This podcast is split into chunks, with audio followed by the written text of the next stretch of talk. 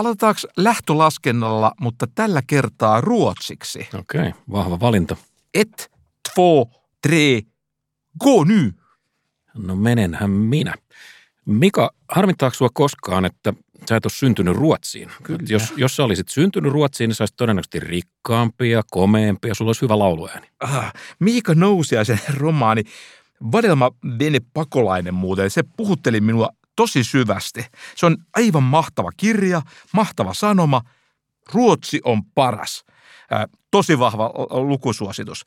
1970- ja 80-luvun vaihteessa mä kadehdin sitä Ruotsia siitä, että niillä oli Ingmar Stenmark, Björn Borg, Tätä voi jatkuu vaikka Joo, ja hei, hei. Ja molemmat oli, ne oli niin kooleja, siis ruotsinkielisellä olla. Ja 80-luvun loppupuolella mä kadehdin sitä, että niillä oli valtiovarainministerinä Kjell Olof Felt. Veli, minulla on sinulle viesti, mene hoitoon. Lyhyt terapia riittää. Tänään tällä stadionilla me käydään talouden Suomi-Ruotsi maaottelu. Me otetaan selvään siitä, miksi Ruotsi on BKT, bruttokansantuotteessa ja muutamissa muissa asioissa meidän edellä, eikä oikein kiinni tunnuta saavan. Niin, perusidea tässä on vähän sen tyyppinen, että, että kaikki huutaa, että hyvinvointivaltio on uudistettava, mutta joko niitä uudistusideoita ei ole, tai sitten niitä ammutaan sarjan alas. Mutta mitäs jos tehtäisikin niin, että katsotaan, missä ne ruotsalaiset on meitä silleen aivan aidosti parempia. Ja lakataan sitten itkemästä sellaisten asioiden perään, niin, jotka ovat tämmöisiä menestysmyyttejä. No niin tehdään, mutta totuutta ei saa tunnetusti aikaiseksi rikkomatta muutamia käsityksiä ja, ja siihen puuhaan me ryhdytään. Nyt me murskataan tänään muun muassa myytti Suomi on jäykkä, Ruotsi elastinen. Ja jos tämä menee ihan oikein, niin sen viimeisen viivan alle, niin meille jää sitten semmoinen toimenpideluettelo, siis tavallaan tämmöinen talouspolitiikan must have toimenpidelista. Ja se on meidän huomenlahja seuraavalle hallitukselle, oli se sitten sinisen tai punaisen tai vihreän kukertava. Miksiköhän muuten ei ole semmoista keltaista hallituspohjaa?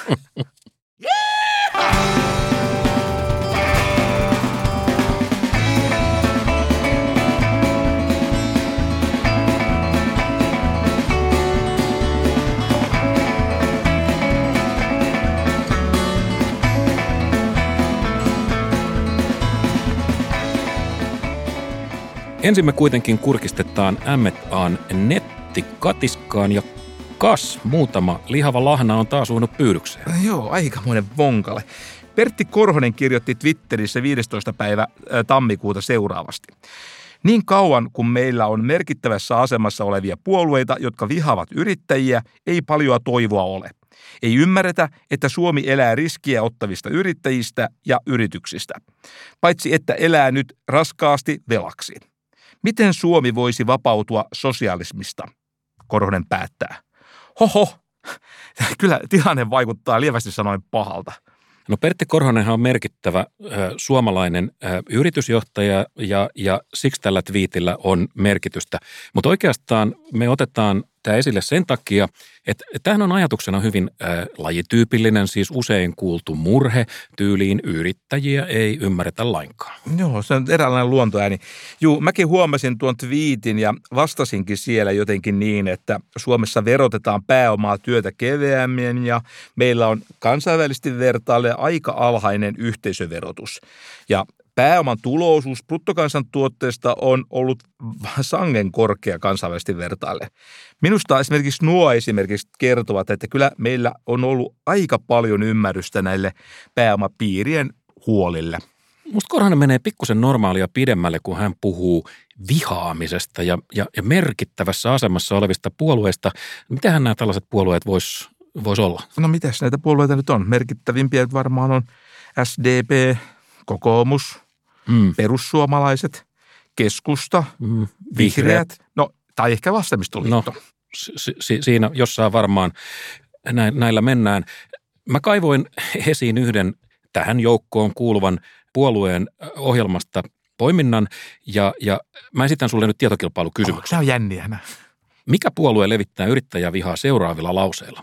Yhteiskunnan on varmistettava, että tarjolla on tarkoituksenmukaisia palveluja koko yrityksen elinkaarelle. Kasvuyritysten tuen on muodostettava eheä ketju alkuvaiheen pilotoinneista tuotekehityksen kautta kansainvälistymiseen. Näin Suomeen syntyy uudenlaisia menestystarinoita. Mika, mikä puolue? Oho, no en mä edes yritä arvata. Mikä se on? Se on Suomen sosiaalidemokraattinen puolue.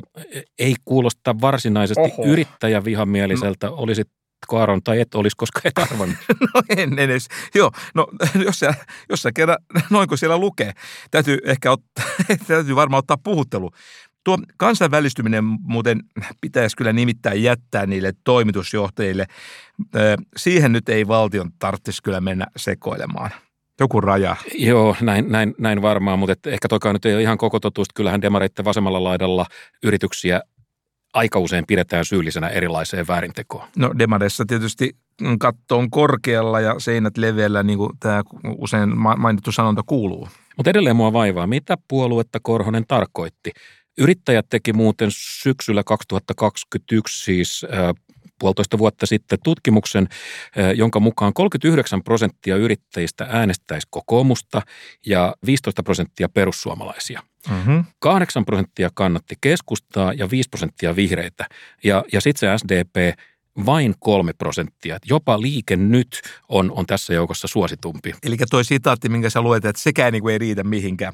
no, vihreitten tämä 5 prosenttia on aika helppo ymmärtää. Nehän on näitä pääkaupunkilaisten hipstereitten tämmöinen mies- ja Mac-firmoja. Mm lattea särpivä olento. joo, kyllä niille, joo, niillä on oma, oma lohkonsa. Keskusta on kyllä menettänyt pahasti roolinsa tämmöisenä yrittäjäpuolueena, mutta kyllä toi demaritulos on kiinnostava. Muistelenpahan vaan, jos muistan oikein, että 80-luvulla olisi väitetty, että Ruotsissa demarit olivat suosituin puolue kaikissa sosioekonomisissa ryhmissä. siis ilmeisesti myöskin yrittäjien keskuudessa. Ennen oli paremmin jossain ulkomailla. Okei, okay, hyvä. No, eikö mä, mulla, mä muistelen, että mä silloin joskus ajattelin, että onhan toi nyt aika kaunista, että Ruotsissa toimaritkin on niin kuin noin sosiaalisia. Joo, ja työntelee kättä ihan omiin taskuihinsa.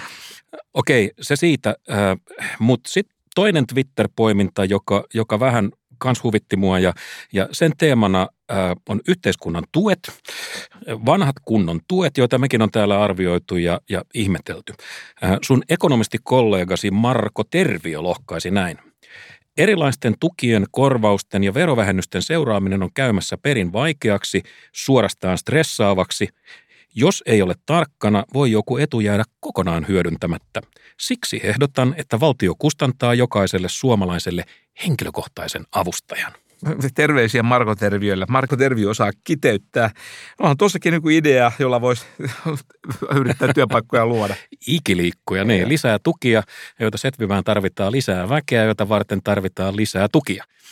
Hyvä, mainio idea, mutta annetaanko me Pertti Korhoselle tämän jakson kiinnitys meidän ikuisesti kiertävään synkistelypalkintoon nimeltä Itkiä Eukko. Olihan toi siis tosi vahva suoritus. Ansaitsee palkinnon.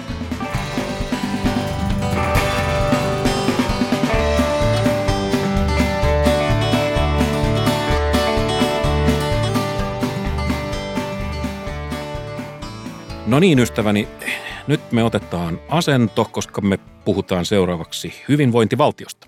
Mm-hmm. Hyvinvointivaltio on hieno ja vaikea asia. Sehän on, se, se on vähän niin kuin tämä vanha määritelmä sanoo, että se on kuin porno, että sitä on vaikea määritellä, mutta kun sen kohtaa, niin sen kyllä tunnistaa.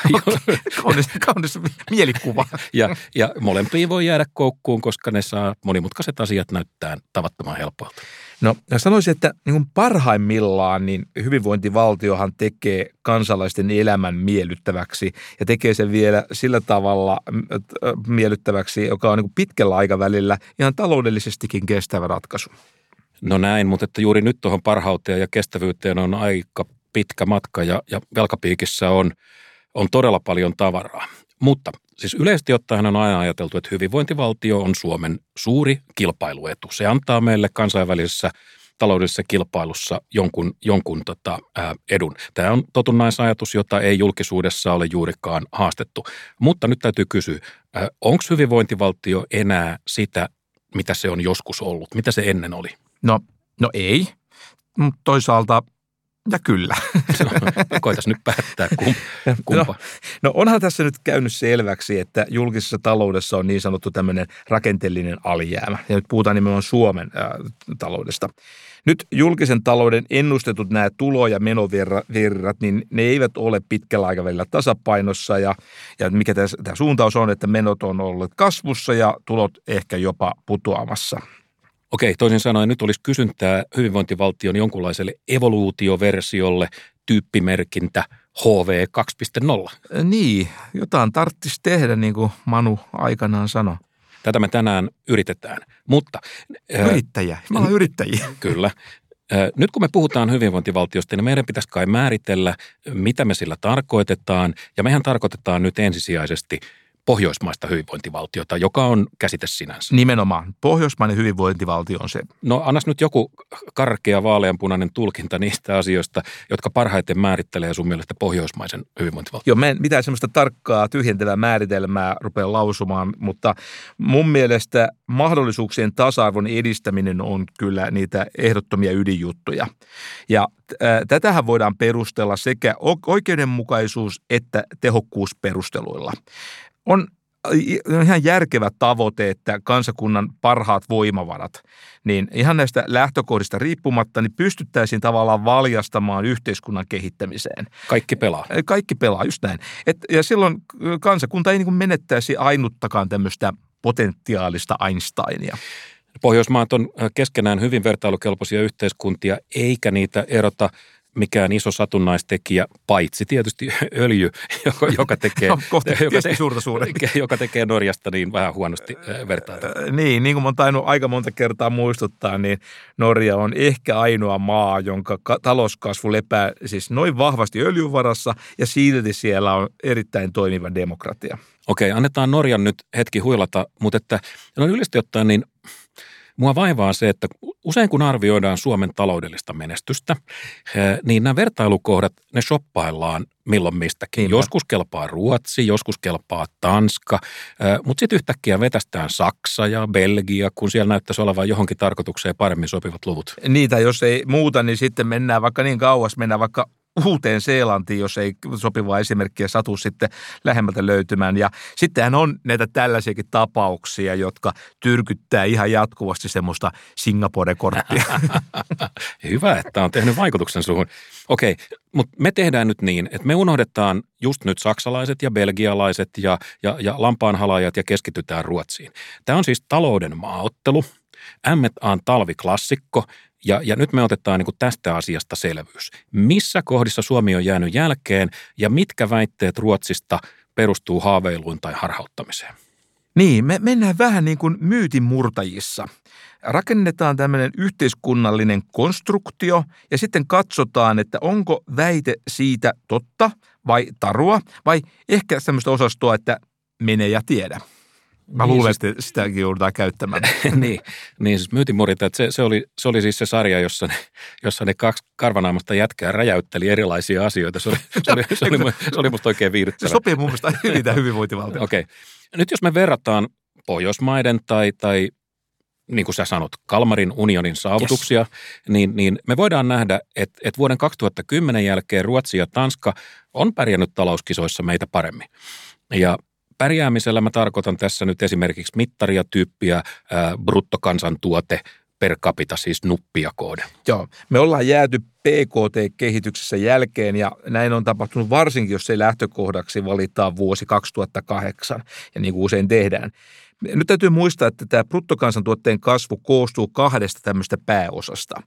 Ensimmäinen niistä on työn tuottavuuden kasvu ja toinen on työtuntien kasvu. Ja kun tämä erittely tehdään, niin me ollaan jääty näitä meille sopivia verrokkeja jälkeen ennen kaikkea tässä työn tuottavuudessa. Eli kannattaa siis lähteä ennen kaikkea niistä tekijöistä, jotka vaikuttavat tähän työn tuottavuuteen ja ennen kaikkea pitkällä aikavälillä. Ja Yksi esimerkki, tämmöinen potentiaalinen tekijä, joka voi vaikuttaa tähän asiaan, on työmarkkinoiden toiminta. Sitten on tietysti investoinnit, siis investoinnit aineelliseen ja aineettoman pääomaan, eikö niin? Joo. Ja yksi olennainen tekijä on varmaan ihmiset. No siis, ihminen on aika tärkeä. Jota kutsutaan työvoimaksi. Siis se, että kaivetaan esiin erilaisia kyvykkyyksiä ja kehitetään niitä. Siis nämä sun Einsteinit. Kyllä, just näin. Työvoiman ja ennen kaikkea semmoisen näiden kyvykkäiden, osaavien ihmisten liikkuvuus on tärkeä juttu, koska se tieto leviää niiden mukana kansantaloudessa. Ja sitten saman asian toinen puoli on nämä paljon puhutut kannustinloukut, mikä saa siis ihmisen jumittumaan, kun pitäisi kuitenkin liikkua. Kannustinloukut kuitenkin vaikuttavat talouskasvuun ennen kaikkea niiden tehtyjen työtuntien kautta, vähemmän sen työn tuottavuuden kautta. Ja sitten on vielä yksi kriteeri, meidän vanha rakas aiheemme kiistakapulamme verotus. No se on sulle aika. Jo, jo, joka kertoo, että mitä tästä kaikesta kyvykkyydestä jää jäljelle sen jälkeen, kun valtio on tehnyt meille täyden ruumiin tarkastuksen.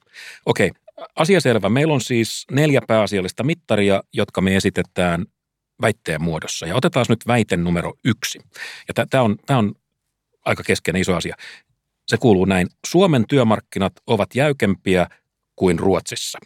Ja tätähän kuulee nyt varsinkin elinkeinoelämän patruunoiden suusta useinkin, mutta esimerkiksi ekonomisti, poliitikko, pormestari Juhana Vartiainen on tätä usein julistanut. Mutta onko todella näin? Meillä on todistusaineistoa siitä, että Ruotsin ja Suomen työmarkkinoissa on paljon enemmän yhtäläisyyksiä kuin eroja. Itse asiassa palkat määräytyvät ainakin pääsääntöisesti samalla lailla molemmissa maissa ja siis pitkälti tämmöisten työehtosopimusten pohjalta. Mutta mut eikö niin, Mika, Ruotsissa ei ole yleissitovia työehtosopimuksia, mutta siitä huolimatta niin, niin Ruotsissa ää, tessit kattaa kuitenkin karkeasti saman osan työvoimasta kuin Suomessa, koska Ruotsissa niin työntekijät ja erityisesti työnantajat on laajasti järjestäytyneitä ja, ja sitä kautta he on mukana näissä. Juuri sopim- näin.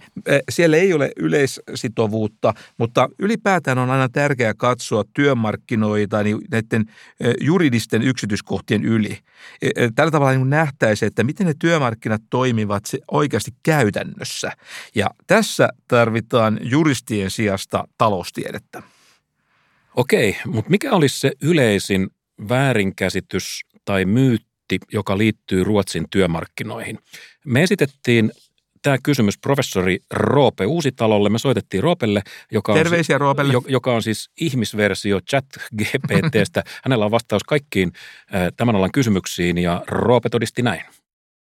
Kyllä mä saan sitten se yleisin myytti on, että Ruotsin työmarkkinat on jotenkin joustavat. Että, että jos käy, käy kysymässä ruotsalaisista tutkijoilta, niin tuskin kukaan mainostaa ruotsalaisia työmarkkinoita eri, erityisen joustavina. Että pikemminkin siellä ollaan sitä mieltä, että industriautaalet, joka Ruotsissa oli tällainen palkan, palkkojen muutoksen koordinaatioväline, 90-luvun lopusta lähtien käytössä ollut väline, niin on pikemminkin lukinut ruotsalainen palkkarakenteen sitten, tota, kun, kun se, että, että se olisi tehnyt sitä kovin paljon joustavampaa. No niin, nyt pitää kysyä se hyvä kysymys, että miten tätä joustavuutta voidaan sitten havainnoida. Jos ruotsalaiset työmarkkinat olisivat selvästi joustavammat, sen kai pitäisi näkyä sitten ainakin kaiken järjen mukaan niin kuin palkkaeroissa. Mm. Koska joustavilla työmarkkinoilla myös palkat joustavat, siis ihmis, ihmisille maksetaan erilaisia palkkoja kyvykkyyksien tai ties minkä erilaisten tekijöiden perusteella. Ja Uusitalo sanoi, että nyt ei näytä siltä, että Ruotsissa palkkaeroja olisi ratkaisevasti enemmän. Kuunnellaan vielä. Ruotsissa sama palkkasuudella on hyvin pitkät perinteet. Ruotsissa ruotsalainen AY-liike mm, Bertil Holmlin sitaatin mukaan niin alun perin ajoi pitkään samasta työstä samaa palkkaa ja sen jälkeen siirtyi ajamaan samaa palkkaa kaikista, kaikista työstä ja, ja lopulta myöskin samaa palkkaa riippumatta siitä, tekikö töitä vai ei. Mutta tota, jos katsotaan tilastoja OECDltä tai, tota, tai Eurostatilta, millä nyt on kattavat tilastot palkkaeroista, niin näissä Suomi on hyvin pienten palkkaerojen maa, lähes maailman pienimpien palkkaerojen maa, mutta Ruotsi on vielä pienempien palkkaerojen maa. Eli kaikissa, kaikissa tilastoissa, mitä tota, minä olen nähnyt, jotka perustuu vertailukelpoisiin kansainvälisiin lähteisiin, niin ruotsalaiset palkkaerot on, on jos ei maailman pienimmät, niin, niin ainakin lähellä sitä. Ja, ja joka tapauksessa kaikkien niiden tilastojen mukaan, mitä olen nähnyt, niin, niin pienempiä kuin Suomessa. Mä en nyt osaa tuohon oikein väittää vastaan, mitä, mitä Roope sanoo, mutta että Otetaan yksi ulottuvuus vielä työttömyysturva. Nyt jos meillä on huonosti toimiva, jossain on huonosti toimiva työttömyysturva, niin sehän saattaa olla melkoinen käsijarru työmarkkinoilla. Siis tarkoittaa sitä, että työstä toiseen siirtyminen jumittaa, se, se ei ole oikein houkuttelevaa ja ihmiset takertuu liikaa siihen vanhaan työhönsä. Ja sillä voi olla tuottavuuteenkin negatiivinen vaikutus. Uusi talo sanoo, että on vaikea löytää eroa työttömyysturvastakaan, kun lasketaan mukaan sekä nämä liittokohtaiset että lakisääteinen työttömyysturva. Mutta jotain eroja kuitenkin löytyy. Tämä on aika kiinnostavaa. Tämä on, Ruotsissahan on ö, käytössä aika laajasti periaate, jonka nimi on first in, last out. Ja se tarkoittaa siis sitä, että kun yritys vähentää väkeä, tuotannollisista ja taloudellisista syistä, niin ensimmäisenä irtisanotaan ne, jotka on tullut viimeisenä sisään. Ja tästähän voisi ajatella nopeasti, että tämä on vähintäänkin jäykistävä piirre ja, ja, ja mun mielestä Ruotsissa on kyllä jonkun verran tästä niin kuin käyty debattia. Tämä on, tämä on oikeasti tärkeä kysymys. Tämä työnantajan niin sanottu direktio-oikeus, niin se on monien asioiden kannalta olennainen asia onhan se vähän niin, että kun työnantajat viime kädessä kuitenkin vastaa niistä ratkaisuista, jotka vaikuttavat tuottavuuteen, niin onhan siinä tietty logiikka, että työnantajalla on näissä asioissa tämmöinen niin sanottu viimeinen sana – Toki ennen siitä on voitu tehdä yhteistyötä ammattiliittojen kanssa, mutta, mutta sitten päivän päätteeksi on päätöksen aika.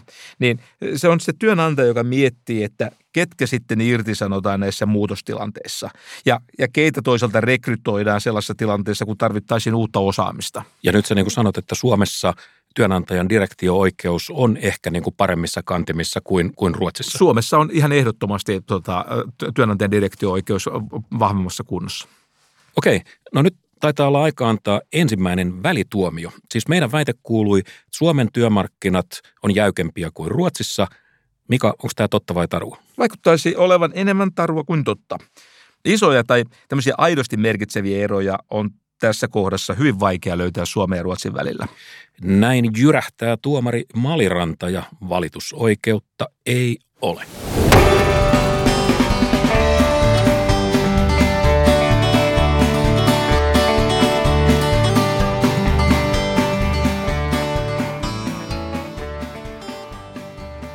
No hyvä. Jos joustot ei selitä asiaa, niin mitäs muita syitä voisi olla siihen, että Ruotsin taloudella menee paremmin kuin, kuin meillä? Kun me juteltiin Roopen kanssa, niin Roope muistutti, että ruotsalainen toimialarakenne on erilainen kuin Suomessa. Mm. Suomessa teollisuus on keskittyneempää, me, meillä metsäteollisuuden osuus on e, yhä suurempi ja Nokia-klusterilla oli aikanaan niin kuin suhteessa paljon suurempi kuin vastaava klusteri Ruotsissa. Kun sitten työ metsäteollisuudella ja sitten elektroniikkateollisuudessa on mennyt huonosti, niin tällä on ollut tietysti Suomen talouteen niin paljon dramaattisempi vaikutus kuin Ruotsissa. Niin, toisin sanoen Ruotsin talous on ollut monipuolisempi kuin suomalainen ja, ja, ja, ja suomalainen on ollut jotenkin harvempien jalkojen varassa, jos näin voi sanoa. Tämä, niin. tämä kuulostaa ihan järkeen käyvältä. Suomella on vain kaksi jalkaa. Hmm.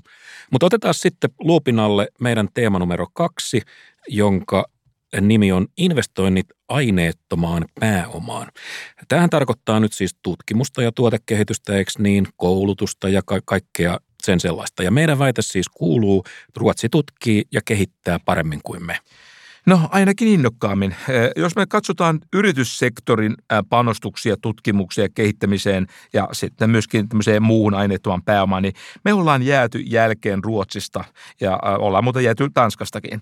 Tarkemmin katsottuna kuitenkin erityisesti vuosina 2008-2015, jolloin tapahtui tämmöinen romahdus kun sä sanot nyt romahdus, niin onko nyt kysymys oikeasta romahtamisesta vai, vai siitä niin kuin mediakielen romahtamisesta, jossa niin kuin jokainen tai joskus niin kuin pienikin kompastus, niin, niin saadaan kuulostaa maailmanlopulta? Joo, ei, no nimenomaan, jos me nyt käytettäisiin tätä sun sanastoa niin ja mukaillaan sitä, niin mun mielestä voidaan perustellusti sanoa, että Suomen yrityssektorin iski tämmöinen vähintään keskikokoinen tämän negatiivinen tuottavuussokki. Ja se iski, iski erityisesti Nokia-klusteriin, mutta myöskin tuonne metsäteollisuuteen ja niin kuin tuossa jo aikaisemmin todettiin.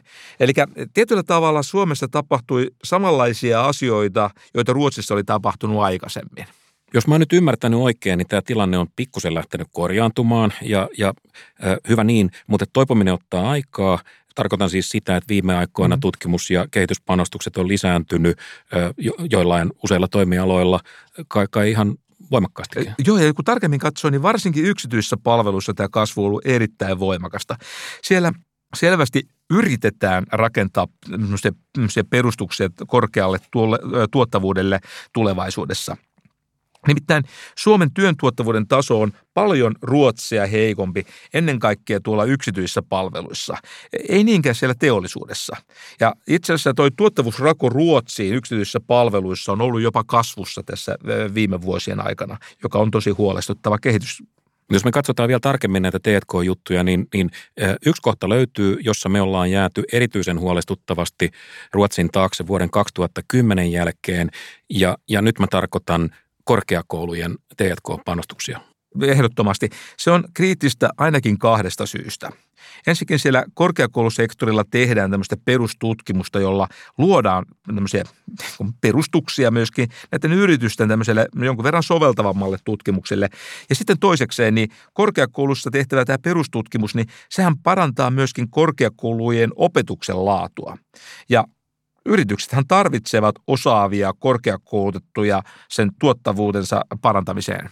No niin, syyttäjä on puhunut ja puolustus selailee edelleen papereitaan ja eh, tähän kohtaan me taidetaan siis sanoa, että tämä väite on suuressa määrin totta, että Ruotsi on toiminut viime vuosina paremmin ja meillä on tässä paljon tehtävää. No näin voi sanoa.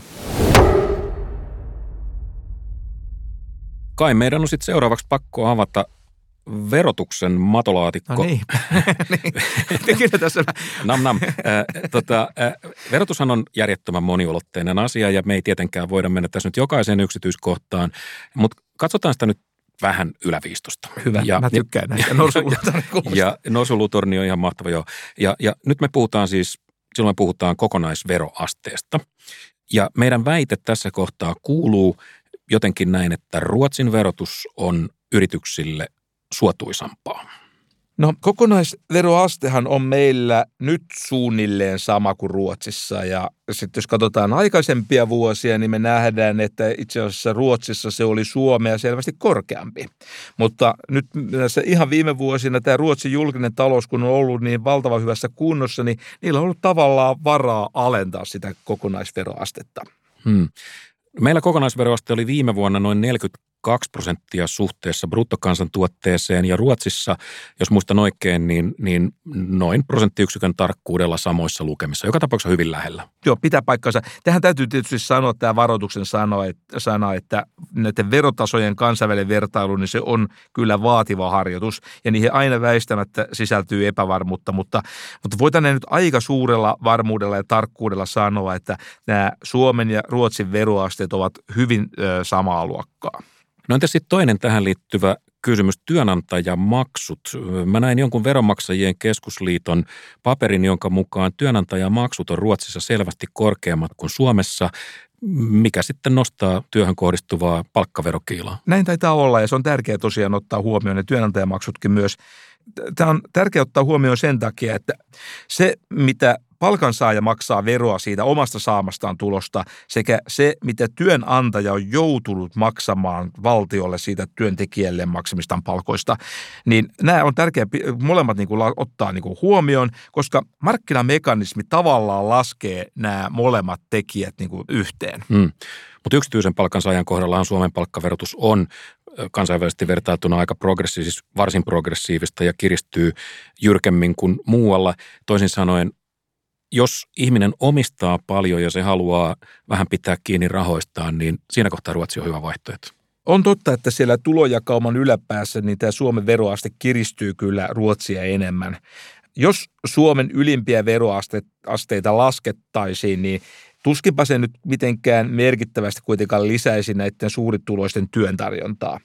Toisaalta, vaikka sitä ylintä veroastetta nyt sitten laskettaisiin, niin kyllähän se sekin niin kuin viskaalinen vaikutus niin kuin olisi melko rajallinen. Mm.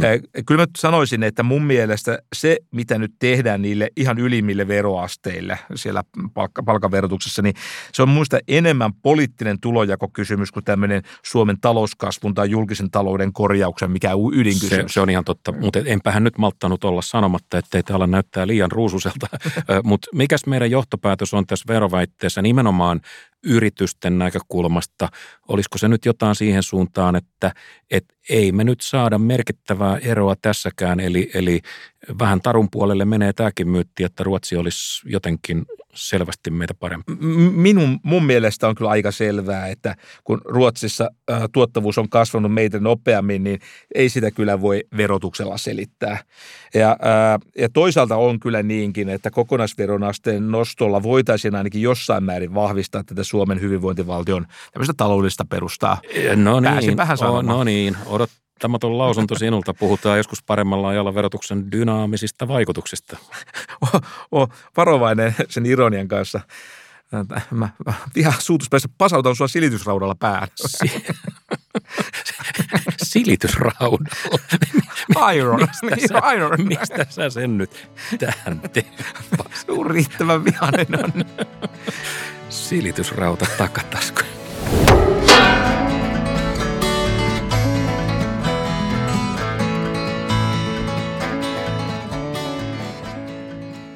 Sitten kannustinloukut. Tadaa. No niin. Kannustinloukkuhan tarkoittaa siis erilaisia verotuksen tai tulonsiirtojen tai vastaavia ratkaisuja, jotka noin karkeasti ottaen heikentää ihmisten intoa ryhtyä töihin, ottaa työtä vastaan tai jotain sen suuntaista. Toisin sanoen esimerkiksi työttömälle työn vastaanottaminen tai osa-aikaisesti työlliselle lisätulojen hankkiminen ei lisäisi käteen jäävän rahan määrää, niin, niin sitten sit ei mennä eteenpäin. Kannustinloukkujen vertaaminen maiden välillä taitaa olla, jos mahdollista, niin vielä vaativampi tehtävä kuin tuon kokonaisveroasteen vertailu. Tämä on nyt taas niitä asioita, joissa piru on niissä aivan lukemattomissa yksityiskohdissa. Mm. Siellä pitää siis ottaa huomioon verot ja tulonsiirrot ja tilanteiden erot ja kaikenlaiset. Ja sitten myös aikavälit siis, kuinka kauan palkansaaja voi erilaisissa tilanteissa saada sosiaalitukia? Miten pitkälle niin kuin halutaan tätä tukiverkkoa venyttää? Juuri näin. Esimerkiksi OECD mittaa näitä kannustinloukkuja niin sanotulla osallistumisveroasteilla. Ja nämä osallistumisveroasteet, niin ne huomioi ne verot, jotka työntekijä pitää maksaa, kun hän ottaa esimerkiksi työn vastaan. Mutta ne ottaa, tämä osallistumisveroaste ottaa huomioon myöskin sen työn vastaanottamisen seurauksena nämä vähentyneet erilaiset tuet näitä erilaisia tilanteita on tosi paljon ja sitten jos yritetään tämmöisiä osallistumisveroasteita laskea, niin tässä joudutaan sitten kuitenkin tyytymään erilaisiin esimerkkitilanteisiin. Mä rakastan no niin. esimerkkejä. Mä just ajattelin. Va, va, varsinkin tulee sun suusta. No niin, ota, no, otas nyt esimerkki. Näin paljon mä rakastan sua, että mä... tota, no yksi esimerkki voisi olla tämmöinen ja aika usein käytetty näissä OECD-vertailuissa on tämmöinen yksin elävä lapseton työntekijä, joka on ollut työttömänä kaksi kuukautta, joka on itse asiassa aika tyypillisesti työttömyysjaksot on aika useimmiten ne on, ei ole kauhean paljon sitä pitempiä. Ja on ollut siis kaksi kuukautta työttömänä ja kysymyksen on se, että, että ottaa sitten vastaan uuden työn. Ja ajatellaanpa, että se uusi työ on sellainen, että se se siinä uudessa työssä se palkkataso on kaksi kolmasosaa sen kyseisen maan keskimääräistä palkkatasosta. Okay. Eli kyse on tämmöisen pienipalkkaisen työn vastaanottamisesta työttömän tilanteessa. Eikö se mm-hmm. ole aika looginen esimerkki? Okay. No niin, no Matti, sä kun tykkäät näistä numeroista, niin arvaappa, kuinka paljon OECD-laskelmien mukaan Suomessa oli tämä osallistumisveroaste tällaisessa tilanteessa viime vuonna? No nyt ei ihan päässä lasku ylety tähän, mutta kerropa. No 72,2 prosenttia. Eli jos sä menet töihin ja tienaat bruttona 2000 euroa. Joo, että olet pienituloinen. Niin, niin sä vaurastut kuinka paljon? Muutaman 500, 100, 500, reilut 500. 500 joo. Okei. Okay. Ja se tekee päivää kohden tuommoinen vajaa 20. Okei, okay, selvä. Eli sen verran päivän arki helpottuu. No, se on itse asiassa aika pieni summa. Voi sanoa, että kannustin loukkuun on. No, seuraava kysymys. Arvapa paljonko tämä prosentti oli Ruotsissa? Johdatteleva kysymys, mutta sanoisin, että hiukan korkeampi kuin Suomessa? Öö, no se on siinä hiukan ja selvästi välillä 77,7 prosenttia. Okei. Okay. No otetaan nyt vielä oikein okay, raju esimerkki. Tämä, keskitytään nyt tähän Suomi-Ruotsin vertailuun, mutta arvopa paljon se oli Tanskassa. Mm, Sä tykkäät tästä esimerkistä. No, okay. no, no, menee yli 80. No, Okei, okay, koska sä kysyt noin. Reippaasti, niin... reippaasti yli 80. No, 86,1. Oho. No, on siis tosi raju. Suomessa tuo e- osallistumisveroaste on tota, viime vuosina laskenut, itse asiassa laskenut aika merkittävästikin. Eli vielä vuonna 2015 se oli 79,2 prosenttia, että se on tullut tosi merkittävästi alas. Okei, hiljaiseksi vetää. Meille molemmille läheinen elinkeinoelämän tutkimuslaitos ETLA julkaisi viime vuonna tutkimuksen, jonka mukaan 136 000 suomalaista on tilanteessa, jossa niin kuin työllistymisen seurauksena tulee tulon lisää, mutta että tästä tulon lisästä vain 20 prosenttia tai vähemmän jää käteen. Ja, ja edelleen siis noin kolmas, reilut 300 000 ihmistä on tilanteessa, jossa lisätulosta käteen jää vain neljäsosa tai vähemmän. Tuo Etlan tutkimus on kyllä seikkaperäinen ja hyvin kattava ja huolellisesti tehty ja on totta, että kannustinloukut on hyvinvointivaltion tämmöinen haaste. Mutta to, toisaalta voitaisiin ihan yhtä hyvin sanoa jotenkin niinkin, että kannustinloukut on hyvinvointivaltion yksi tämmöinen väistämätön ominaisuus. Siis sisään leivottu juttu. Se on, jo näin, näin voisi sanoa. Että tavallaan se valinta on se, että jos me haluamme tämmöisen pohjoismaisen hyvinvointivaltion, niin kannustinloukut on, on tavallaan sellainen asia, jonka kanssa joudutaan elämään ja ehkä vähän jotenkin sopeutumaan. Mutta mut het, hetkinen, nyt siis sä sanot, että kannustiloukut ää, ei olekaan ongelma, vaan ne on ominaisuus, mikä kuulostaa nyt jo kovin erilaiselta asialta, mutta mihin me sitten vedetään niin kuin raja? Mikä määrä kannustinloukkuja on sun mielestä ok? Minkälaiset kannustinloukut on ok? Eikö tämä ajattelu ylipäätänsä, että ne on ominaisuus, niin eikö se johda salamavauhtia sellaiseen moraalikatoon? Ne kuuluu asiaan. Jos me hyväksytään niin kuin osa kannustinloukuista, niin eikö siinä käy näin? Tämä on hyvin tärkeä kysymys. Ja jos me puhutaan pohjoismaista hyvinvointivaltiosta, niin erilaisten velvoitteiden asettaminen on ollut perinteisesti yksi tosi tärkeä osa t- tätä hyvinvointivaltion kokonaisuutta. Että tavallaan sitä korjausohjelmaa, missä se on tehty ikään kuin taloudellisesti kestäväksi. Ja tähän korjausohjelmaan kuuluu tämmöisiä epämuodollisempiakin keinoja, kuten tämmöinen se sosiaalinen normi, että ajatellaan niin, että ihmisten pitäisi ensisijaisesti elättää itsensä omalla työllä, eikä sosiaalituilla, vaikka myöskään sellaisessa tilanteessa, vaikka niitä olisi saatavilla. Toisin sanoen katsotaan vähän karsaasti ja ehkä jopa vähän motkotetaankin, jos ihan selvästi työkykyinen niin kuin elää tukien varassa. Setämies Mika korjaa hyvinvointivaltiota paheksunnalla. Okei, okay, tämä on nyt niin tärkeä asia, että hyvinvointivaltion pelastusohjelmassa on syytä ottaa ihan kaikki keinot käyttöön, jopa motkottaminen. Okei, okay, hyväksytään motkottaminen hetkeksi, mutta tota, nyt mun on pakko ottaa yksi pieni sivuaskel, koska mulle tulee tästä kaikesta mieleen mun vanha suosikkiteema, jonka nimi on perusoikeudellistuminen hankala sana. Mutta siis tarkoittaa siis sitä, että meidän nykyinen perustuslain tulkinta lähtee erittäin vahvasti perusoikeuksista, siis siitä, että aika monet asiat tulkitaan eh, henkilökohtaisten tai subjektiivisten oikeuksien näkökulmasta. Niin olisiko nyt mahdollista, että et, et tämä ongelma, joka meillä on käsissä, niin se on jossain määrin juristien luoma. Ja nyt mä tarkoitan juristeilla tässä kohdassa esimerkiksi sitä lain tulkintaa, joka syntyy meidän, meidän perustuslakivaliokunnassa ja, ja sen valtiosääntöasiantuntemuksen kohdalla. Onko meidän käsitys sosiaaliturvasta jotenkin, mikä nyrjähtänyt? Vastaan epäsuorasti. Mun mielestä hyvinvointivaltio voidaan nähdä myöskin tämmöisenä sosiaalivakuutusjärjestelmänä.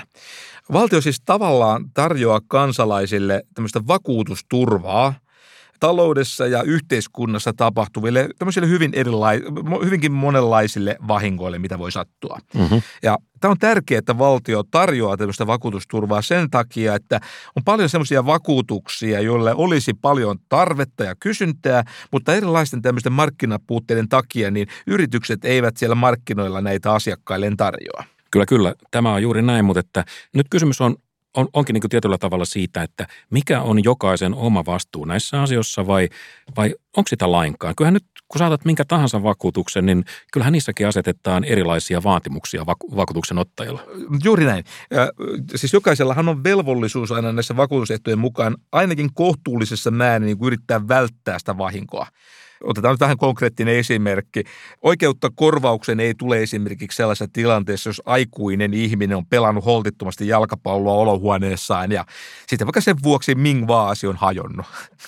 Ming, no. va, Ming Vaasi. Nämä sun kielikuvat on tänään, tänään ihan, ihan pilveä, mutta mä yritän keskittyä. Jatka, jatka toki. Okei. Okay. No, sosiaaliturvassa tämä tarkoittaa esimerkiksi sitä, mitä sosiaaliviranomaiset voivat edellyttää ja tehdä silloin, jos joku on ihan selvästi työ- tai opiskelukykyinen, mutta jostain syystä näyttää ja haluaa vain kuitenkin jäädä sinne sohvan pohjalle. Nythän on niin, että sosiaalipolitiikan tutkijat tuntevat tämän aiheen paremmin, mutta mulle on välittynyt sellainen käsitys, että Ruotsissa ja Tanskassa esimerkiksi näissä maissa, niin ainakin joissakin tilanteissa niin näillä sosiaaliviranomaisilla on selvästi Suomea tiukempi ote näihin asiakkaisiin. Niin ja tämähän näkyy nyt esimerkiksi siinä, että mitä pidetään näissä maissa, vaikkapa Tanskassa, niin yleisesti vaikkapa työttömyysturvan hyväksyttävänä tai reiluna tai asiallisena kestona, koska meidän työttömyysturva on pitkä verrattuna siihen. Tässähän on juuri sellainen tilanne, että passiivinen henkilö voi niin väittää, että, että hän ei niin kuin, kovista yrityksistä huolimatta ole löytänyt sitten työtä tai edes opiskelupaikkaa. Mutta mitä jos olisikin niin – että viranomaiset voisivat tässä tilanteessa, niin olisi mahdollisuus osoittaa joku, joku työpaikka. Mm. Otetaan nyt vaikka esimerkiksi vaikka metroaseman lipun myynnissä, jota näkee esimerkiksi Tukholmassa. Sen paikan vastaanottaminen on, on jonkinmoinen edellytys näiden sosiaalitukien saamiselle. No tämähän nyt voisi ajatella, että tämä niin kuin aktivoisi henkilöä ottamaan vastaan tuon työn, tai ehkä voisi aktivoida ottamaan jonkun muun tehtävän. Mitäs muuten nyt tapahtuu, kun kun tilannehan on siis se, että palkat nousee tällä hetkellä hitaanpuoleisesti, mutta sitten samaan aikaan inflaatio on ollut aika hurjaa ja, ja sosiaalietuudethan on yleisesti sidottu kuluttajahintojen kehitykseen. Niin onko tässä nyt, perusteltu. Hmm. Niin, kyllä, kyllä. Sinänsä perusteltu, mutta onko tässä nyt siis käymässä niin, että, että tämmöinen jättäytyminen, vapaaehtoinen jättäytyminen sosiaalitukien varaan, niin siitä on tämän myötä tullut aavistuksen entistä houkuttelevaa. Joo, tämä on yksi riski eräiden muiden riskien joukossa. Tosiaan, jos nyt käy niin, että työntekijöiden palkat nousevat merkittävästi hitaammin ja ennen kaikkea siellä pielituloisimmassa päissä, niin tämmöinen vaaka niin kuin näiden sosiaalitukien ja palkkatyön välillä, niin se helposti heilahtaa sinne sosiaalitukien puolelle ja tämä, tosiaan tämä heilahdus tapahtuu kaikkein, tämä riski on kaikkein suurin siellä matalapalkkaisessa mm, päässä. Niinpä. Eli se uhka on, että nämä kannustinloukut nyt pahenevat erityisesti siellä pienituloisessa päässä. Okei, sanottuamme tämän, niin sanokaamme vielä kokonaisarvio kannustinloukku kysymyksestä maattelussa Suomi-Ruotsi. Tuleeko tässäkin kohtaa meidän kuponkiin merkintä ei pysty ihan tarkkaan sanomaan? Öö, joo, ehkä osatotuus voisi olla oikea vastaus. Kyllä tähän täytyy laittaa se mene ja tiedä. Tadaa!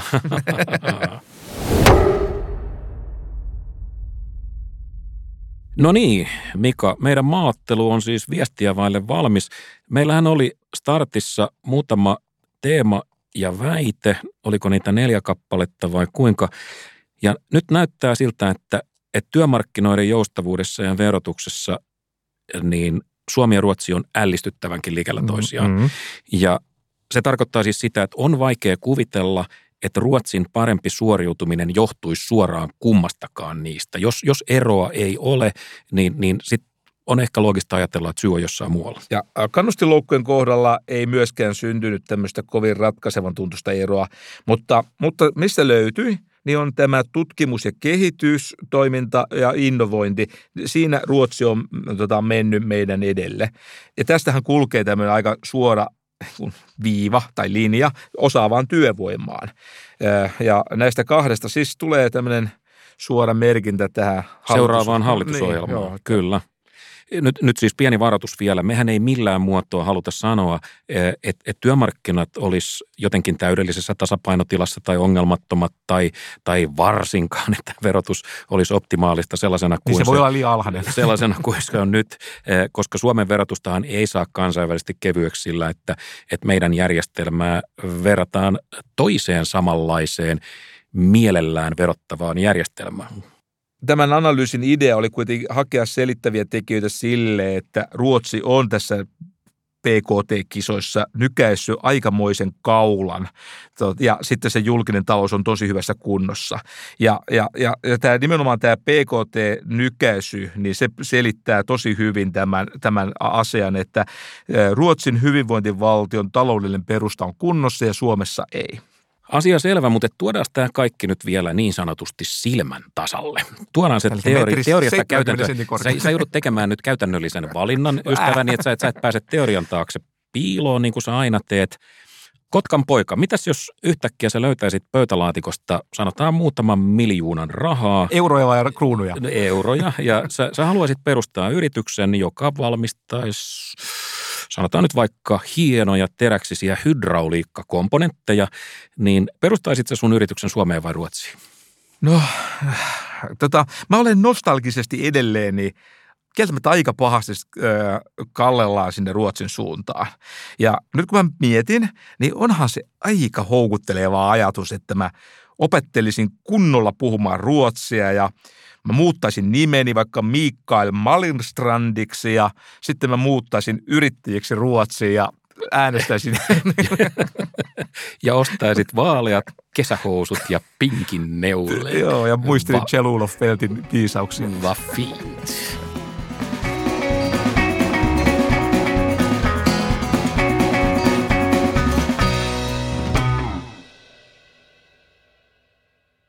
Somemaisteri Mikael Jungner sanoi Twitterissä, että hän on aloittanut inflaation hoitotalkoot. Oh, lapsen hoitotalkoot. Ja, ja hän, hän, hän, tota, hän sanoi vähentäneensä ostojaan ja että, että luottokorttilaskut oli pudonnut, oliko se nyt puoleen. Ja sitten hän sanoi, että jos tämä idea leviäisi laajemmalle, niin inflaatio olisi pian ajattu nurkkaan. No nyt, mitäs tykkäät Mikaelin kulutusdietistä. Mahtaisiko tästä olla apua vai olisiko hoito kovempi kuin sairaus? No kyllähän Mikael on siinä niin kuin oikeassa, että kokonaiskysyntä vaikuttaa inflaatioon, mutta tämäkin nyt on sellainen asia, jossa suo on niin sanotusti siellä ja vetellä täällä.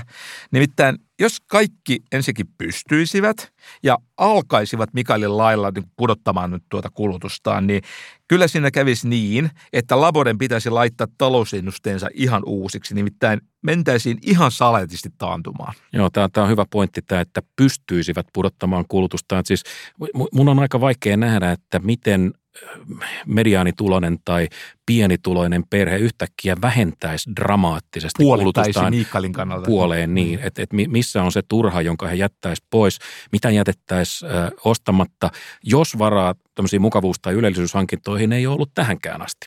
Mm-hmm.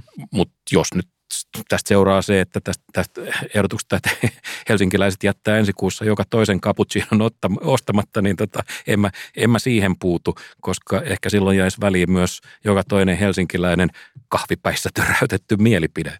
Ah, Okei, okay, nämä on nyt nämä, niin taas niitä meillä maalla, niin meillä on paljon rehellisempiä näkemyksiä.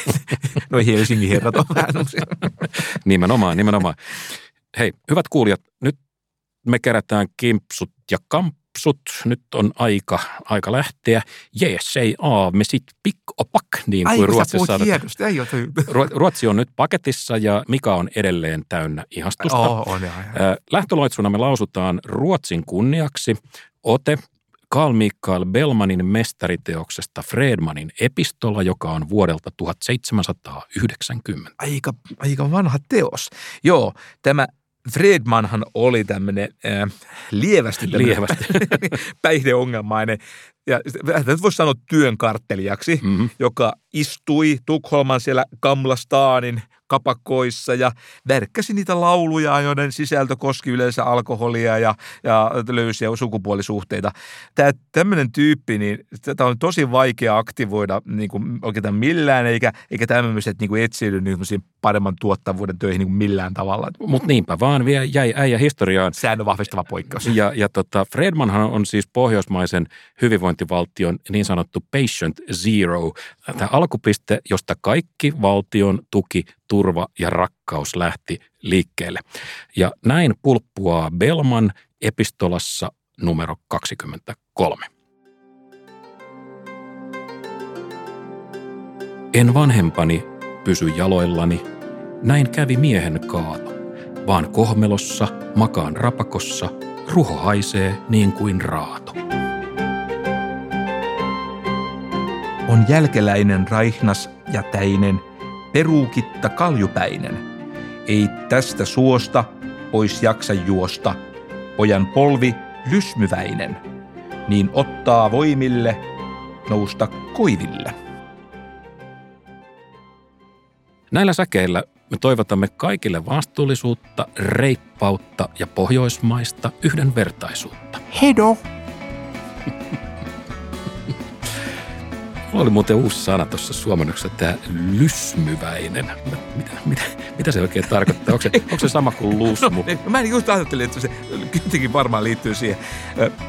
Mä tietysti mietin aina, että onko, täytyy olla joku espoolainen sanonta. Niin, pakko, pakko, pakko olla, koska niin kuin tiedät, niin Espoon Muuressaaren kirjassa on, on 50 ilmausta, josta 49 tarkoittaa sosiaalitukien väärinkäyttöä ja 50 on tsempaa nyt. Mutta tamperelaisella aksentilla. Ai niin. Miten? Kitalakin. Tsempaa nyt vähän.